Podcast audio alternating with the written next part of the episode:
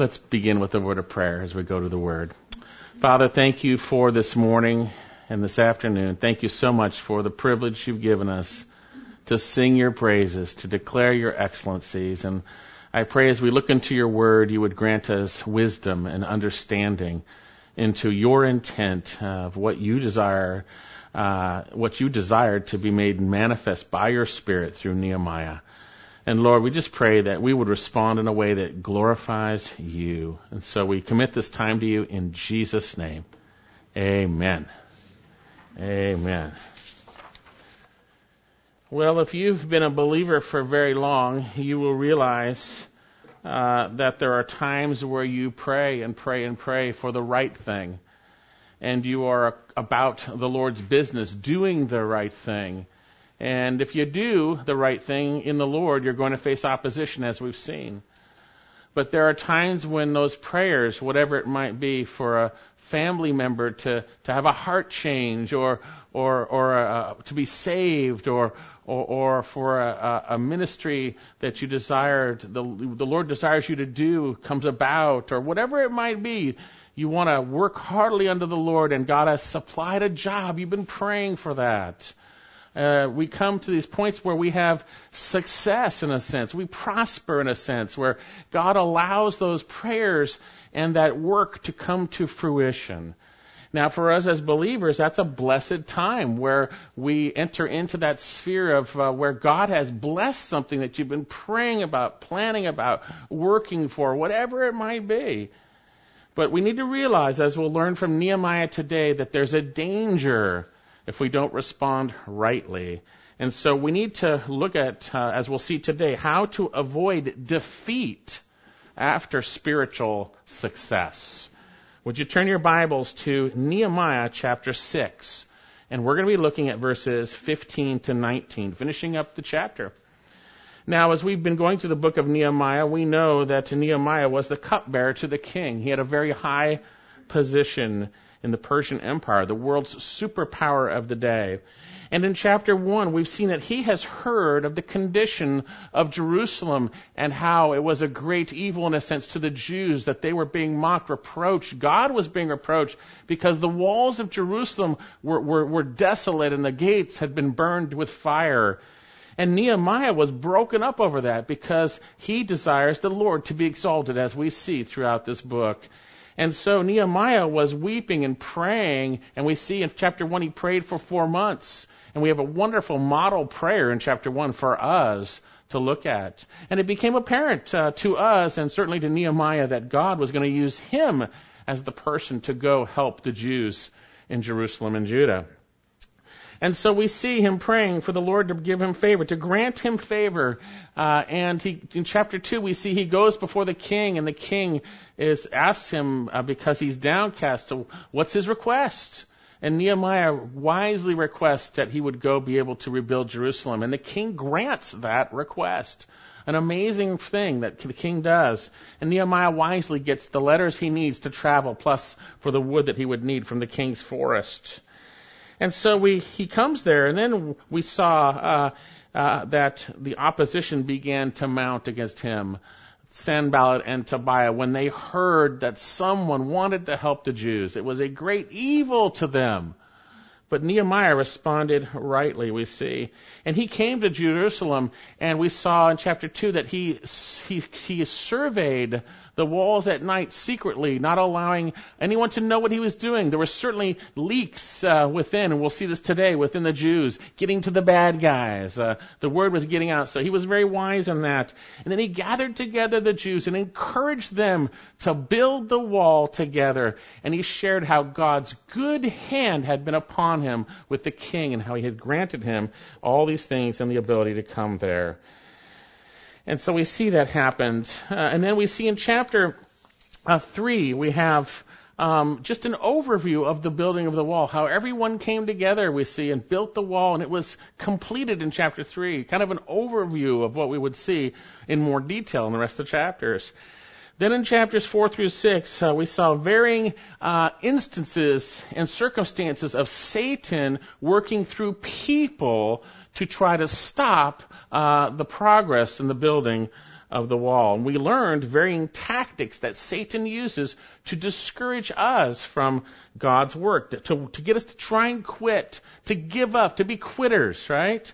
We're going to see that uh, godly people are not quitters. God isn't a quitter. Praise the Lord. He didn't quit on us. He will complete the work that He began. He's not going to quit on us, right? Um, and in God's character, we see that Nehemiah and these people did not quit, but yet they faced great obstacles. Great obstacles. We saw in chapter one or chapter four, one of the te- techniques they were using was to use uh, uh, uh, ridicule and and and uh, uh, mockery to try to get them to be discouraged. And then there was outright outright uh, attacks planned to kill them. But God protected them, and Nehemiah focused their heart on the Lord, that the Lord would fight for them. So they guarded uh, the work, and they worked at the same time wisely at the leadership of Nehemiah. And then we saw in chapter 5 that Satan tried to exploit internal sin with the Jews, uh, where we had the rich Jews oppressing the poor Jews uh, oppressing their brothers uh, sinfully through usury against the, the law of the Lord, uh, unloving and not kind in the midst of a uh, famine. And Nehemiah takes care of that and addresses it. And they respond, and they respond. And then we came to chapter 6 where we saw Satan, another one of Satan's tactics, which is fear. Uh, first of all, Nehemiah was being lured out uh, to a place where they could t- t- knock him out, obviously. Uh, and then uh, they used the tactic of slander to cause him to fear. And then they even hired prophets to false prophesy that Nehemiah would be afraid for his life and run to the temple to hide based on a false prophecy. And he would sin and then be discredited, and then the work would be discredited. But Nehemiah doesn't go there. He doesn't go there. He feared the Lord, not the fear of death and the people, right? And those people. And so now we come to the last portion of Nehemiah chapter 6, where we come to an amazing place.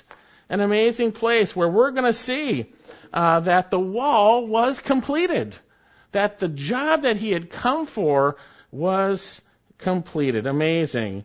Amazing. And so, with that in mind, again, turn your Bibles um, to Nehemiah chapter 6.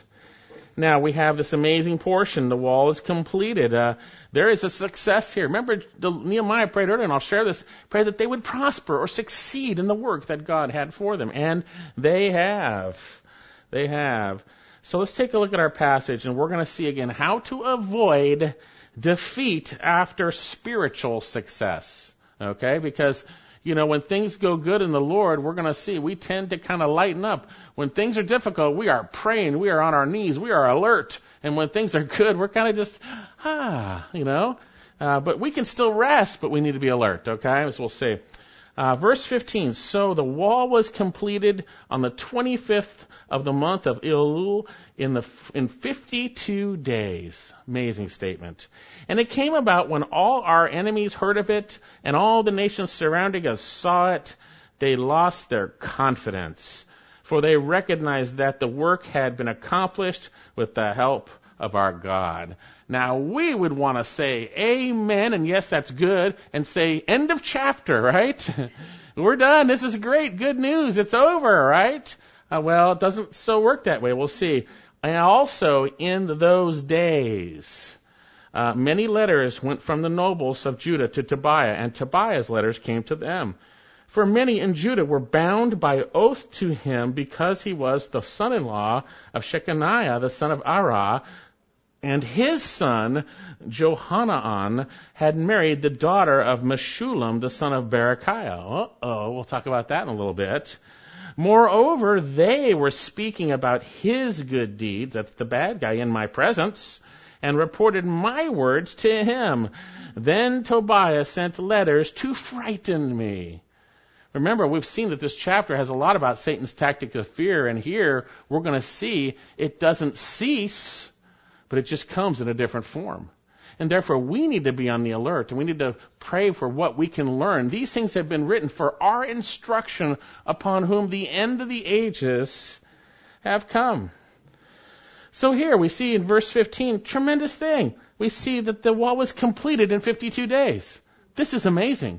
This is totally amazing. Uh, a, a, a torn down, terrible shape, gates uh, uh, burned down, uh, dejected people. Uh, God sends His man Nehemiah. He encourages them to trust the Lord and to step out and work, and they worked, and they did it. And by God's grace, as we will see, they completed it. Now, this was the reason why Nehemiah came in the first place. This is why he came. You might remember in chapter 1, verse 2, uh, when he heard from the remnant of Jews in Judah who survived the captivity, they were in great distress and reproach because the wall of Jerusalem is broken down and the gates are burned with fire. That was what he heard. That was what first prompted him to pray about it. And he wept and mourned and fasted and prayed before the Lord God of heaven, right? And he prayed for a few months and then he came to understand that he's the guy that God was leading, but he would have to lead him through walks of faith, steps of faith, uh, in the context of the difficulties and what he would need to do. And he prayed for success, and God did so when the king granted his request to come and help them, because the good hand of his God was upon him, right? The good hand of his God was upon him. And so he came to rebuild the wall. But why would that be so important? Why would a wall? What's the, I don't, you know, we've got a fence here and there, you know, we got some wall. What's, why so important about a wall? Well, in these days, major cities had walls and they were used to protect them from enemies. Uh, and this was a city of the Most High God. And the walls around the city of the Most High God are gates burned and scraps of, of rocks all over the place, a, demolished wall sitting there. Well, it was mockery. The, the, the, the nations around were mocking the Jews. Uh, because the city of their God was in such disarray, and the Jews' hearts were broken over it, right? And so it was important. And so what an important day this is, because it's done. It's done. The walls have been rebuilt. They've been rebuilt. This is a victory. God brought victory. God fought for them and brought victory. And by the way, as we look at these principles, we need to be reminded that these aren't principles about our will and our ways and God bringing us victory at that point. No, uh, this is Nehemiah doing God's will, clearly God's will, and God bringing victory in His will. You see what I'm saying? So when I'm talking about victory and success, I'm talking about spiritual success when we are trusting the Lord, obeying Him, and God leads us to complete something or brings about an answer to something. That's what I'm talking about. And that's what we're seeing here.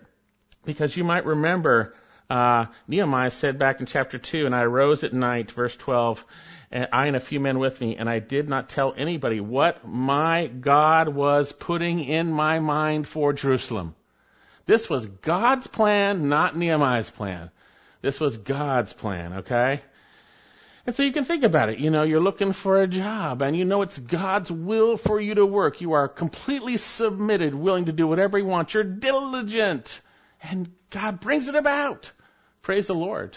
You know, whatever it might be, whatever successful thing it might be, uh, wonderful, wonderful, wonderful. But the opposition that you faced before may be just around the corner again and we need to be on guard. We need to be careful because as we are on this earth, we still have an enemy. Now, our battle is not against flesh and blood, right? It's against Satan and his cohorts. But he uses them. He uses evil men uh, to bring about his will. Evil men and imposters, as, we, as we'll see today. So then, a wonderful, significant day. And so with this in mind, how are we to, how are we to respond? How we'd respond. Now notice, and let's look at it more specifically. Verse 15. So the wall was completed in the 25th month of Elul in 52 days. And it came about when all our enemies heard of it and all the nations surrounding us saw it, they lost their confidence. They recognized that the work had been accomplished with the help of our God. It is victory. Now this would be sometime around August and September. That's this month of Elul. It's the last, it's the 12th month of the Jewish calendar, okay? And so it's right around that time, and I'll sh- that's significant. I'll share that a little bit later, but uh, that's when it happened. He gives the time to show, hey, it really did happen. This is gen- the real deal. So Nehemiah had brought the work of God, God had brought the work of Nehemiah for him to completion. And then notice, uh, the enemies were outright, they're outright enemies, the ones who were identified. These are enemies. They were dismayed, disheartened by what the Lord did. Verse 16, and it came about when all, this is great, when all our enemies heard of it, and all the nations surrounding us saw it, they lost their confidence. Wow, this is great. Praise the Lord, right? Uh, you might remember the enemies of Nehemiah are those who, who, who, who oppose the building of the walls. Sanballat, who was possibly a Moabite. Tobiah, we'll see him today, the Ammonite official. Geshem, the Arab. We also see the surrounding nations back in chapter 4, the Arabs, the Ammonites, the Ashdodites, which, Ashdodites, which would be Philistines, surrounding nations. So what happened when they heard it and saw it? It says uh, they lost their confidence. Now, it's interesting in the Hebrew, it literally says their eyes fell forcefully down. They went, ah, right? I mean, it was they lost it. You know, when someone is dejected and lose their confidence, they're like, ah, right? Praise the Lord for that. Praise the Lord for that. Uh, their all their wickedness that they tried to use to impede the building of the wall failed, and the Nehemiah and the Jews were able to do so and rebuild it. But notice it's also very important that the enemies also understood something. And Nehemiah records this, and he records it as though he understood it too, by the way, the way he includes the word are. For they recognized that the work had been accomplished, this is the end of uh, 16, accomplished with the help of our God. They recognized it was accomplished with God's help. Even the enemies did. And Nehemiah is stating in his statement, he clearly reveals this. He's writing this, by the way. He understood it was the help of our God, right? Folks, it's no secret. The enemies knew that Nehemiah was trusting the Lord, and these nations knew whose God the Jews was. How did Nehemiah answer Sanballat, Tobiah, and Geshem in chapter 2 when they asked, What are you doing? Are you rebelling against the king? Nehemiah said in, in chapter 2 verse 20, And I answered them and said to them, The God of heaven will give us success. So the word means prosper. He'll, he'll bring it to completion. Therefore, his servants will arise, build, but you have no portion, right, or memorial in Jerusalem. Hey, we're going to have success. Nehemiah started from the finish. This is God's work, and he will give us success, right? So the wall was completed the, on the 25th of the month of Elul in 52 days, and it came about when our enemies heard it, all the nations surrounding and nations surrounding us saw it. They lost their confidence, for they recognized the work had been accomplished with the help of our God.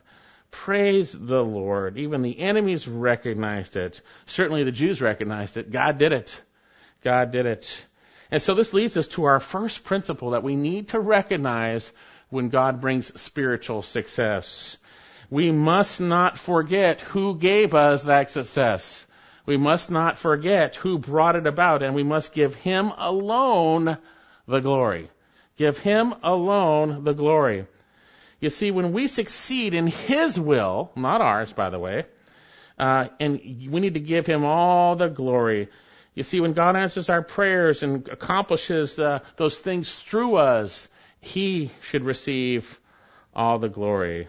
And Nehemiah is a man who gives him the glory. He's a man who gives him the glory. Remember back in chapter 2, verse 8, he says, And the king granted them to me because the good hand of my God was on me. God gets the glory. And I, we saw this in a minute ago in chapter 2, verse 20. The God of heaven will give us success. He's giving God the glory. And we know that he said in chapter 4, verse 20, that God would fight for us. God would fight for us. Um, just a second. And so then we have here Nehemiah trusted the Lord to strengthen his hands.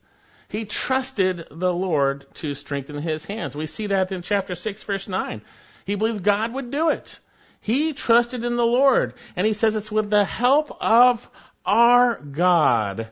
And then these bad guys, even they recognized, even they recognized that the work had been accomplished with the help of our God. So when you experience spiritual success and prosperity or victory, give God all the glory or you are in trouble. Now let me rem- remind you what had to happen to get this done. This was done in times of distress. Uh, uh, 100 or so years earlier, 70 to 100 years earlier, Daniel had been given uh, an answer to his prayer in Daniel chapter 9, verse 25, and the angel said and, pre- and predicted that the king would make a, a, um, a proclamation to rebuild. And in that proclamation in 925, or in that, in that passage in 925, it says that this would happen in times of distress. There was distress. There was distress, right? Uh, we saw the Jews were greatly distressed before Nehemiah came. Uh, we saw they faced great obstacles. Uh, Nehemiah needed the approval of the king, which would be probably impossible, right? We saw that. Uh, remember, they were faced ridicule and despised. Uh, they were aiming to demoralize them and discourage them. Uh, we saw they were even being attacked uh, or planned to attack to be killed to put stop to the work. Uh, we saw there was internal sin that threatened the building of the wall. Uh, there were attempts to lure Nehemiah chapter 6 into a trap, uh, then outright slander, then wicked hiring of false prophets to scare him, to cause him to sin. This is times of distress. But God did it. And Nehemiah gave God all the glory. He didn't say, wow, I am a really good leader. You know, a lot of stuff I see, and it bothers me a little bit, are about leadership. And they'll use Nehemiah as an example. Yes, there's an example, but Nehemiah is a man who trusted the Lord. If that's what you're talking about leadership, praise the Lord. Remember those who led you and spoke the word of God, right? Hebrews chapter 13 verse 7. Uh, Nehemiah trusted the Lord and imitate their faith. Uh, they try to take it all and principalize every little thing he does and make it a leadership book. Nehemiah was a godly man who had God's wisdom, who trusted him and obeyed him and did it by faith. And so then, we see here it was done in the midst of difficulty. And Nehemiah could have said, Wow, I sure did a good job scouting it out early. Wow, I sure did a good job organizing all these people and how to do this. I sure did a great job. I'm a pretty good guy. You know, God has given me a lot of skills and, and I did it for Jesus, right? Well, he doesn't do that. He says God did it. God gave them the victory. God did it. It was by the hand of their God. And so please be on the alert when the Lord gives you that job that you do not say in any way, shape, or form, my strength or my abilities has gotten this for me. Please be on the alert when your prayers are answered and God used you to help someone see their sin rightly and they've changed that you say, wow, God gave me the, and this and it was me. There's really a lot of me's in there, right? Uh, don't do that. Uh, Paul says in Galatians, if anyone thinks he is something when he is nothing, he deceives himself. Galatians 6. And we know so much so that in 2 Corinthians 3 verse 5 that we are not adequate to consider anything is coming from ourselves, but our adequacy is from God. And we know what Jesus said in John 15, the day right before the night before he was betrayed here. Um, apart from me, you can do nothing. So if we trust Him, it's Him through us, and we have the privilege by His grace. Paul would say, I labored more than the, uh, the others, but not I, the grace of God in me. God did. Yes, we did the, we, we had the hammer, we, we, we preached the sermon, but God did it in us. God did it. We need to be careful not to forget when things become prosperous spiritually. Turn to Deuteronomy chapter 8. Deuteronomy chapter 8 and Moses has the uh, the Israelites on the plains of Moab ready to enter the land. Deuteronomos, uh, second law. He's reiterating the law again for this generation. The other generation died out in the wilderness because of sin, and he's reiterating this. And he's going to say basically, you're going to come into a great place that you didn't do anything for, and it's going to be a great blessing. Don't you dare forget God by not obeying Him and thinking that somehow you did it, that this is your uh, doing. Deuteronomy 8, verse 11. Beware lest you forget your God by not keeping his commandments and his ordinances and statutes I'm commanding you today. Lest when you have eaten and are satisfied and have built good houses and lived in them, and when your herds, your flocks multiply, your gold and silver multiply, and all that you have multiplies, then your heart becomes proud and you forget the Lord your God who brought you out of the land of Egypt, out of the house of slavery, slavery. He led you through the great and terrible wilderness with its fiery serpents and scorpions, thirsty ground where there was no water. Hey, this is pretty difficult building the wall too, right? Right? Okay. So, he, and he says here, uh, through great and terrible wilderness, fiery serpents, scorpions, thirsty ground where there was no water. He brought water for you out of the rock of flint. In the wilderness, he fed you with manna, which your fathers did not know, that he might humble you and that she might test you to do good to you in the end. Otherwise, you might say in your heart, My power and my strength and the strength of my hand made me this wealth. Be on guard when you have success that you think your power, your strength, your abilities, your wisdom, right? But you shall remember the Lord your God. Don't forget. And go and not, and you shall remember the Lord your God, for it is he who is giving you power to make wealth, that he may confirm his covenant which he swore to your fathers as it is this day. You gotta remember the Lord. Remember the Lord. Don't give in to your flesh. We love to be patted on the back. We love to uh, say, "Great job, Greg." Right? I mean, in our flesh, our flesh loves that. Now we know as believers it's so wrong because God, when God gets the glory, what a blessing in our hearts it is, right? What a blessing when, when we know He did it and He gets all the glory. And so watch out. Watch out. It is a dangerous time when you have experienced spiritual victory that you might forget all the dependence you had on the Lord, all the difficulties, and how the Lord brought it about. You find that house the Lord's leading to, you give Him all the glory. You get that job the Lord is leading you, give Him all the glory. You, you have this piano recital and you do well, give Him all the glory. Give God all the glory for everything. You see, pride goes before destruction. So, Proverbs 16:6. So when we experience victory, we must give him all the glory and continue to praise him for what he's done. We need to learn from Nehemiah. Learn from Nehemiah. And I read this earlier during our offering time, but turn to Isaiah chapter 42. Isaiah chapter 42. Isaiah 42, verse 8. I am the Lord. That is my name. I will not give my glory to another, nor my praise to graven images. By the way, it's just idolatry when we give ourselves the praise, by the way. We're becoming idolaters. Don't do it. He says here, Behold, the former things have, have come to pass. Now I declare to you, uh, now I declare new things before they spring forth. I proclaim them to you. Sing to the Lord a new song. Sing his praise from the end of the earth, right? And then down verse 12. Let them give glory to the Lord and declare his praise in the coastlands.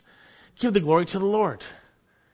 Give the glory to the Lord. I remember this little children's video where they had this little Irish guy going up and down with his legs. Ah, ah, ah, give the glory all to God. You know, give God all the glory. Give him the glory.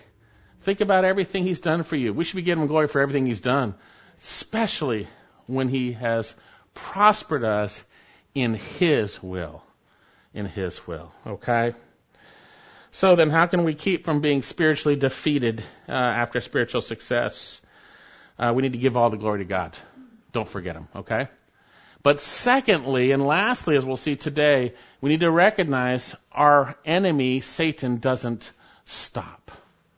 Now, some of the enemies here seem to have let off. They're dejected and it's kind of over. And you may think, hey, ah, the pressure's off. We need to be on the alert because we have an enemy that will attack us and a good time to attack us in a different manner, different fashion is when we are basking in the glory that God has brought forth in doing what he has done. We need to be careful, okay? We need to realize the battle may be over, but we will continue to be opposed, and that opposition may come from an area you don't expect. You don't expect. Verse 17, back in Nehemiah chapter 6. And in those days many letters went from the nobles of Judah to Tobiah, and Tobiah's letters came to them. For many in Judah were bound by oath to him because he was the son-in-law of Shechaniah, the son of Arah, and his son Jehohan, Jehohanan, Jehohanan had married the daughter of Meshullam, the son of Berechiah Moreover, they were speaking about his good deeds in my presence and reporting my words to him. Then Tobias sent letters to frighten me. Again, it would have been really great to have this chapter end at verse 16, right? Victory, victory, right? But we need to be on the alert. We can bask in praise of God for the victory he brings, right? And we can praise him and glory him, but we need to be on guard. We need to be on guard. Maybe the pressure's off. There's less work, whatever it might be. There's the, the that's it's it's relieved a little bit. The the outright enemies are not attacking, but be on guard. You see, this is an interesting yet disturbing chapter. At the end of this portion, I mean. And as I said, I think we all would have wanted it to end before, but we need to see and remember that as long as we're on this earth, as long as we have breath, we have an enemy who will oppose us. But praise the Lord, God will soon crush Satan at our feet. Romans chapter 16 verse 20. He's a defeated foe. And if we trust the Lord Jesus Christ, if we trust Him, the shield of faith, it extinguishes every fiery missile. Uh, we trust the Lord, we're in good shape. But when things are good, our trust levels kind of go down at times because we're kind of not in that mode of trusting Him like we were when everything was so important to get the task done and there was so much difficulty, right? So there's a danger, right? We need to remember 1 Peter chapter 5, 8, be on the alert. Uh, be, be sober spirit, be on the alert. Your adversary, the devil, prowls about like a roaring lion seeking someone to devour, but resist him firm in your faith or the faith. Resist him firm, believing what God has said trusting in what he has said, trusting in him, knowing that the same experiences of suffering are being accomplished by your brethren who are around the world.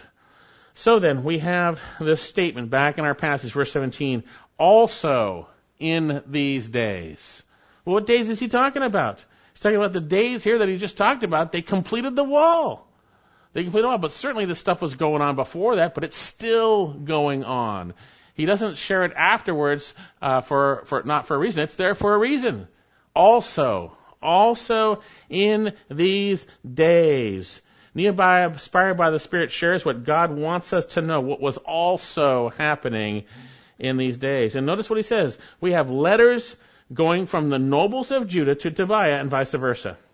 So who are the nobles of Judah? Well, the, the royal line of Judah is the line in which our Savior would come out of. He is the lion of the tribe of Judah. That's where the king would come out of. That's where the kings were. It's a noble line. These were the noble guys. They were the high up in Judah, okay? They were the high up guys in Judah. And so here we got emails or letters, I mean, going back and forth from from from Tobiah and these nobles, right? We got stuff going back and forth, right? We got it going back and forth. And this other guy here we see is Tobiah. You remember who he is, right?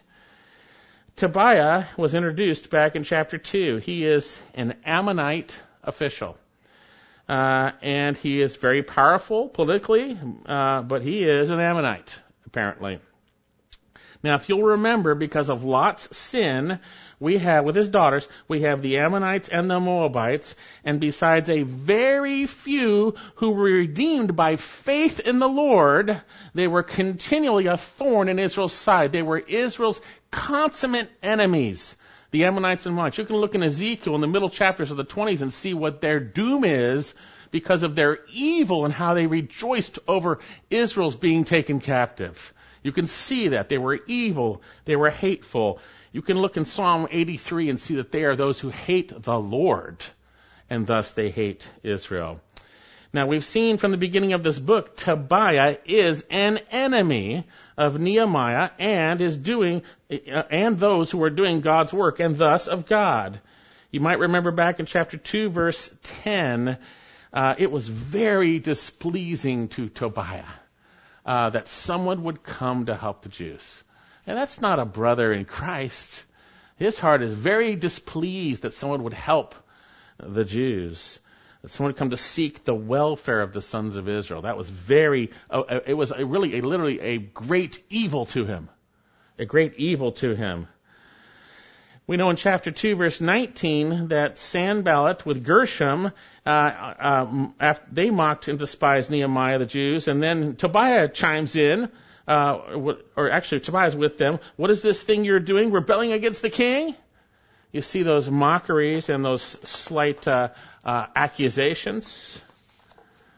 Uh, we know in chapter 4, Tobiah specifically was the guy who was mocking and, and saying, hey, if a fox just jumped on the wall, it would collapse, you know, look at this terrible workmanship. It's, it's not going to be done, right? And, uh, that's when they heard it was half the height. And then they conspired together to fight against Jerusalem. He was part of that too. He's an enemy. Chapter 6 verse 1, Nehemiah calls him clearly an enemy. We want to be so gracious. We don't want to say anyone's an enemy. Well, there are enemies to the cross. There are enemies to Christ. And they are our enemies thus, right? Now, personal enemies, we know what to do in, in, in Matthew, how we're to respond in that. But Paul prays for protection from those evil one and those who are caught in his snare, right? That God would protect. So then we have enemies here. We have enemies here. He's an enemy of the Lord and an enemy of uh, the Lord's people. But wait a second. His name is Yahweh is my God. That's my name. Hi, what's your name? Oh, Yahweh is my God.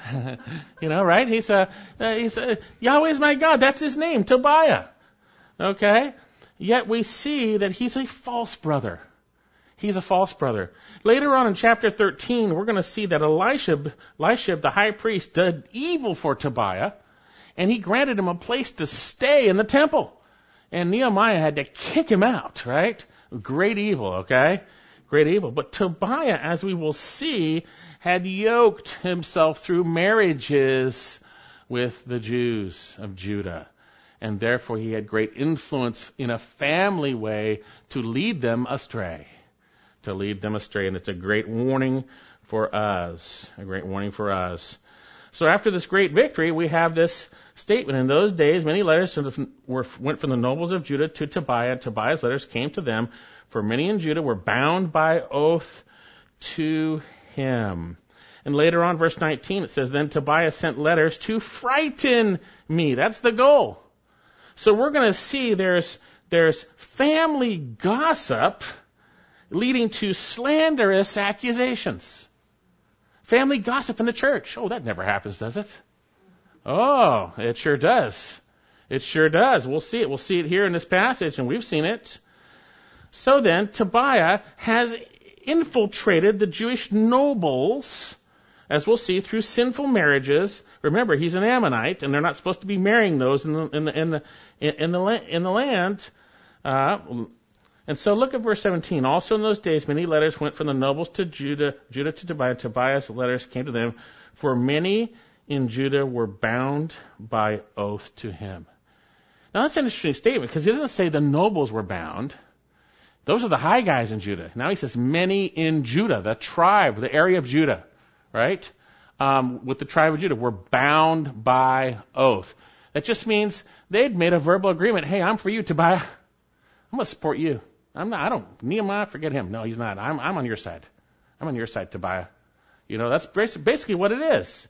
They were bound by oath, as we'll see. And notice even down further, it's not good. Look at verse 19. Moreover, they were speaking about his good deeds, that's Tobiah, in my presence, that's Nehemiah. That's a slap in the face, by the way. Your enemy and your, the people supposed to be God's people are saying, Tobiah's such a good guy. Hey, look at what he's done. He's done so many good things. And Nehemiah knows he's an enemy. He's a bad guy. Okay, he's a false brother. Okay? And it says here, and reported my words to him. Ah, they took his words. Nehemiah said this. He was talking about this. I think he's going to do this. Right? Reporting his words to Tobiah.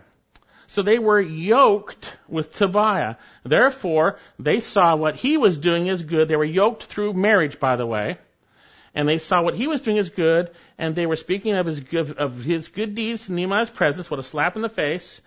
And so this wretched, evil man, an enemy of God and his people, has infiltrated his people, and they're speaking of his good deeds. And he has undermined the spiritual and is undermining the spiritual authority of Nehemiah in the context of the people. And they reported his Nehemiah's words to him. Folks, the Jews had been sucked into the false spirituality of Tobiah through, as we will see, family ties. Family ties. And thus they were at odds and turning against Nehemiah, who was a righteous leader. This is Satan's tactic. This is Satan's tactic. And oh, folks, as I read this, uh, uh, we had a very evil man here did the same thing. We had it happen. We have seen this who spiritually turned people away, where they would speak of his good deeds and they would give my words to him. We've seen it. We've lived it. This is a tactic of Satan to cause you to fear, to cause you to quit. To cause you to quit. But praise the Lord, that didn't work, and we are still preaching God's word because God is great and God is awesome. Praise the Lord. Um, so here, back in our passage, verse 18, many of Judah were bound to him by oath. So Tobiah wins over the loyalty of many in Judah, not just the nobles. And, and so he's won them over. He's by oath. Hey, you're with me, right? Right? Yep, yep. We're with you. We're we're with you, man. That's you're the guy. So why so many? I've alluded to it, but why were so many yielded over and yoked with Tobiah? Look in verse 18. For many in Judah were bound to him by oath and were, and here's the reason, because. Here's the reason. It's just here is the reason. They were bound by oath because. Okay, now look at it. He was the son-in-law of Shechaniah, the son of Arah, and, the, and his son Jehohanan had married the daughter of Meshullam, the son of Berechiah. Tobiah had married a Jewish girl. Okay, Ammonite official married a Jewish girl, okay? And his, uh, and he was thus the son-in-law of Shechaniah, the son of Arah. He's a son-in-law now, okay? Okay, and it gets worse. His son, Jehohanan, married the daughter of Meshullam, the son of Berechiah. Now, Meshullam, we saw back in chapter 3, he was working on the wall. He seemed to be a good guy, infiltrating, right? Infiltrating through marriages we have this high Ammonite official mixed marrying with Jews. Later on, Nehemiah is going to hit this issue right on the head in chapter 13, like Ezra did in the end of Ezra. You can read that. But turn up to Nehemiah 13. Now, this is talking about giving away women, but we got the same thing in reverse with men here, right? Now, given the possibility of him portraying himself to be a God-fearer may have led the way for those unions, but there's a principle even after that that our loyalty to God must be greater than our loyalty to family. Okay? But Nehemiah 13:23. In those days I saw that the Jews had married women from Ashdod, Ammon, and Moab, and for their children half spoke the language of Ashdod, and none of them were able to speak the language of Judah, but the language of his own people. So I contended with them and cursed them and struck some of them and pulled out the hair, pulled out pulled their hair and made them swear by God, you shall not give your daughters to the sons, to their sons, nor take their daughters for your sons or for yourselves. Pretty strong rebuke there, right? Plucking the hair out, right? okay? Big serious thing. Did not Solomon the king of Israel sin regarding these things? Yet among the many nations there was no king like him, and he was loved by God, and God made him king over all Israel. Nevertheless, the foreign women caused him even even him to sin. Do we then do we then hear about you having committed all this great evil by acting unfaithfully against our God by marrying foreign women? Even one of the sons of Jehoiada, even the son of Elisha, the high priest, was a son-in-law of, oh, we'll see this later on, Sanballat the Horonite. So I drove him away with me. Bad news, okay? Uh, there seems to be the reason why the oath here is very clear because he was married to a Jew and his son was married to a Jew. That's the reason. Because. So they were yoked in a family relationship where they gave over their loyalty to this man who was contradictory to the Word of God. No matter whether he claimed to be Yahweh's my God, right? Okay, it didn't matter. His actions were quite different. And there's a great warning in this that our loyalty must be to the Lord and not to our family, above our family, okay? The Lord must be above our family. Our loyalty to our family must not be above the Lord. Okay? Yes, we are to honor our father and mother. We are to love our children, right? And our husband. We're to lo- and wives. We're to love. But our loyalty cannot be greater than that. And I have seen it. We saw it in our church. Families that were intermarried. There's a big group of different ones that are all related somehow. Just one family that had a lot of people, right? And there was loyalty you could see within that that superseded a loyalty to Christ, okay? You could see it. We've lived that too. So here, um, we see here that we need to make Christ our supreme loyalty, right? Uh, turn to Matthew 10. I read this earlier uh, during our service, Matthew 10. It's a warning. It's a warning.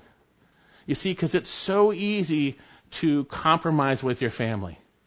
It's so easy to sin with them against your leaders. Don't do it. Your leaders are brought by the Lord the Lord is trying to protect you and to feed you and to, to grow you. Uh, don't, don't compromise. Don't be bound with your family over the Lord. Okay? And that happens with a lot of uh, families who are, we see this with uh, churches that are, are, are racially driven. Certain churches that are a certain group or race, right? They can be bound closer together because of the race or whatever it might be. Um, Matthew 10:34. Do not think that I came to bring peace on the earth. I did not come to bring peace, but a sword.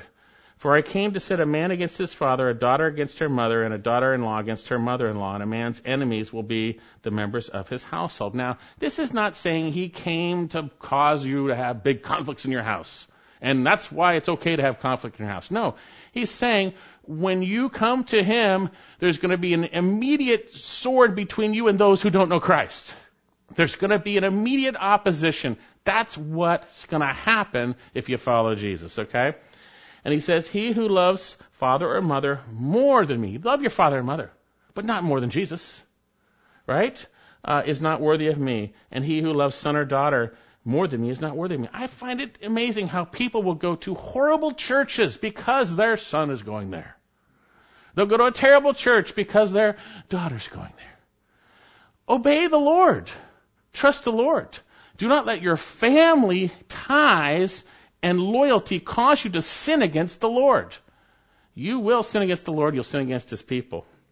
So then, in our passage, we realize that our loyalty must be for Christ. And here, through these marriages and these family relationships, it was because of that that much of Judah had made an oath to a bad guy who was attacking, wanting even to kill Nehemiah, being part of that, but portraying himself to be this godly God guy, right? You see, there's that saying in the world, blood is thicker than water. May that not be true of believers. May it be that because of His blood, we are more loyal to Him than our earthly blood, right? Right? May it be that. What did Jesus show in his uh, example when his family was coming? Now, this was uh, Carissa's mom was saved, but the, right at this point, his brothers were not saved later, and we'll see they get saved. Some of them, yep, you'll see they get saved, but they weren't, and they were thinking he's crazy, and they're going to want to deliver him out. And so they come to get him. Turn to Luke chapter 8, and you can see how the Lord Jesus responds. And we should have a higher affinity family wise to those who are in Christ. Now, praise the Lord when they're also believers, but it shouldn't lower down to the lowest level. It should raise to the highest level. You see? Luke chapter 8, verse 20.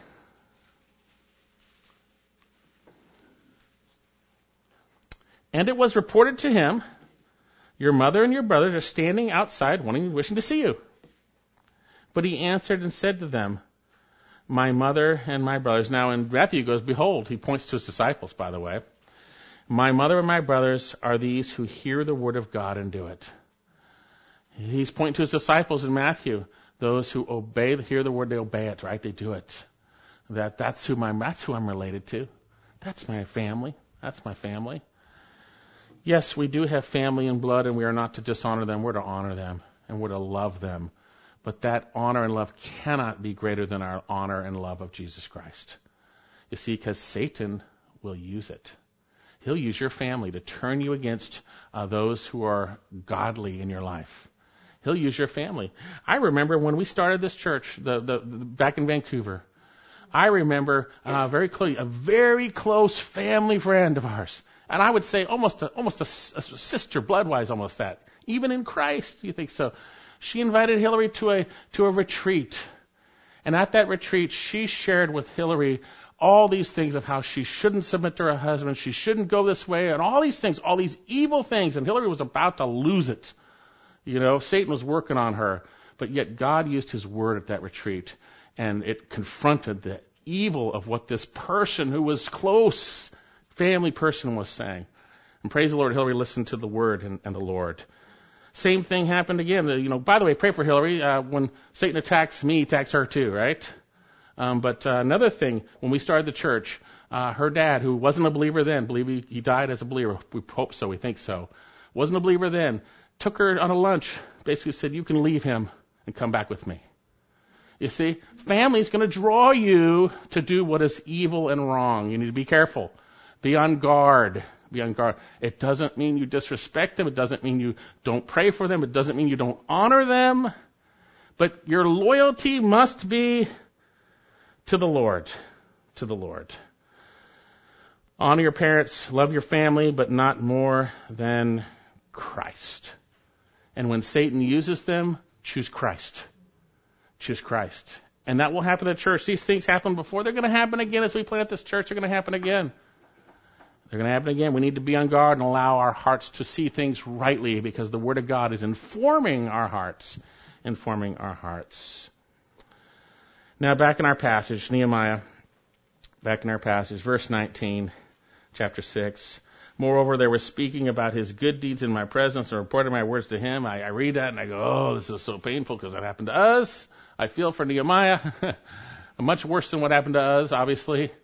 But it does, it is painful when there are those who are turning the hearts of believers or those who may seem to be believers, turning them away from what they need to hear, which is the Word of God, by turning away from those who are bringing it.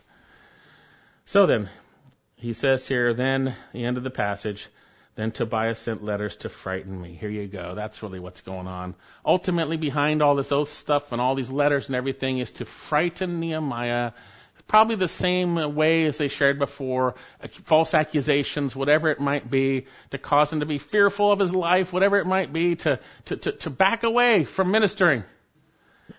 Back away from ministering. But Nehemiah, here, as we will see, does not do so. He confronts even more sin uh, for the sake of the Lord later on in this passage. So then, uh, let's close with some principles out of this latter portion, which are obvious. First of all, we need to understand that uh, with spiritual success comes more temporal opposition, and it may come in a way that you would have never fathomed. Satan can bring it through the family anytime, by the way. Here it came afterwards. Came when all the outside enemies were, were seen to be calm, right? Now it's coming through the inside, right?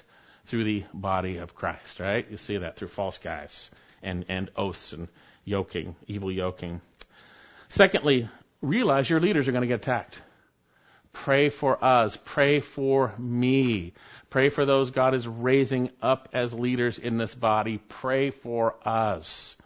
We're going to get attacked. And Satan's going to attack you by trying to slander us in your hearts through people, through people, the, the family gossip, whatever it might be. Be on guard. Be on guard. And again, just to tag on that, be on guard because opposition may come in a manner that you don't expect it after you've had great victory in Christ. And uh, lastly, we can become momentarily part of that opposition when we uh, yoke ourselves and have loyalty to anything higher than Christ in our hearts. We don't want to be part of it. So then, Tobiah the Ammonite official infiltrated the Jewish through marriage, Jews through marriage, and through their family loyalty, they were willingly used to undermine and attack Nehemiah. So, how can we keep from being defeated after spiritual success? First of all, we need to realize that God gave us a success. Don't forget, give Him all the glory. And we need to realize that once these things have come, that there is still a battle going on. Be on guard. Praise the Lord and be and rejoice, but be on guard. There's still a battle going on, and it may come in ways you have never expected. Let's pray.